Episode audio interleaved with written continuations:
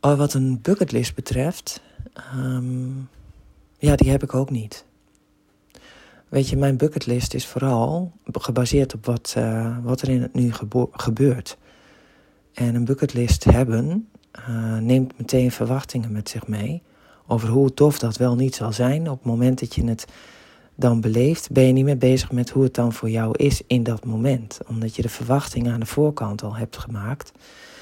En uh, ja, er is natuurlijk echt wel een vette kans dat die verwachtingen niet overeenkomen met de daadwerkelijke belevenis. Dus ik heb heel erg geleerd uh, in alles wat zich in mijn afgelopen, ja, in, het, in mijn afgelopen le leven, in de periode die ik tot nu toe zeg maar hier rondwandel, um, dat dat ieder uh, moment op zich een moment is die de waarde had in dat moment. Uh, en ik heb ook echt wel ervaren dat datgene waar je je voorbereidt, op voorbereidt, dat het altijd anders is dan hoe je het in de werkelijkheid ook ervaart. Dus um, ja, ik heb daardoor heel erg geleerd om dat nu en wat er nu is optimaal uh, te beleven. En dat gaat niet altijd uh, zoals ik graag zou willen of zoals ik zou kunnen. Want ja, weet je, je drijft heel vaak af. Dus dat is ook helemaal niet erg.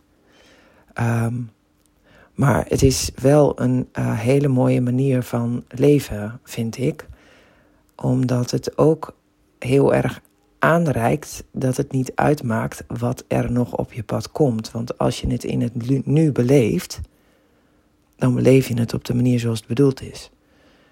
En um, wat ik vanuit Human Design heel erg kan waarderen, is dat je er toch geen controle op hebt. Dus uh, je kan het toch niet regelen. De no choice van uh, um, van waar hij echt gewoon heel vaak ook op terugkomt. En dat je, weet je, ga achterover zitten en enjoy the ride, even uh, if it's not the way you expected it to be.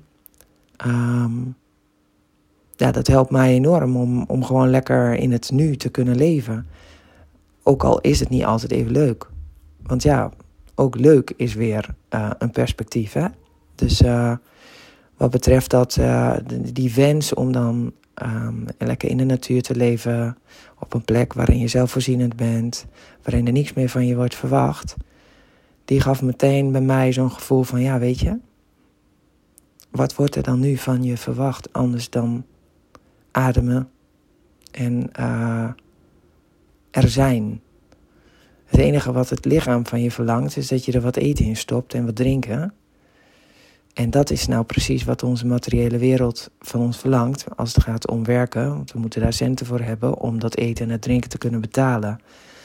Dus het is een beetje een balans zoeken tussen uh, aan de ene kant wat wordt er van mij verwacht en wat wil ik daarin dan wel of niet waarmaken. Dus hoeveel verlang ik daarin zelf. En oké, en wat verwacht dan die maatschappij als het gaat om het leveren van materiële middelen om haar lichaam te kunnen voorzien van datgene wat het nodig is. Um, nou ja, dat is uh, best wel een bijzondere ontwikkelingsreis, zeg maar. um, en als je heel goed luistert, kan je zelfs in de stad vogeltjes horen fluiten. en ik weet dat omdat mijn kinderen gisteren of eergisteren tegen mij zeiden: Oh, mama is morgens. Uh, we gaan weer naar de mooie tijd toe, want eh, we horen de vogeltjes fluiten als we wakker worden. Dus ja, zelfs in een grote stad zijn vogels. En um, ja, nou eigenlijk dat. En er was net nog iets wat in mijn gedachten kwam toen ik um, jouw mooie presentatie of jouw mooie verbeeldenis van het uh, stuk, van het danstheaterstuk uh, meegaf. Maar dat ben ik weer kwijt. Want ja, open mind gaat erin en eruit. Dus wie weet komt het nog op en dan spreek ik het nog in en anders is het maar gewoon weg. dan is het weer het universum in die gedachte. komt hij bij iemand anders wel binnen.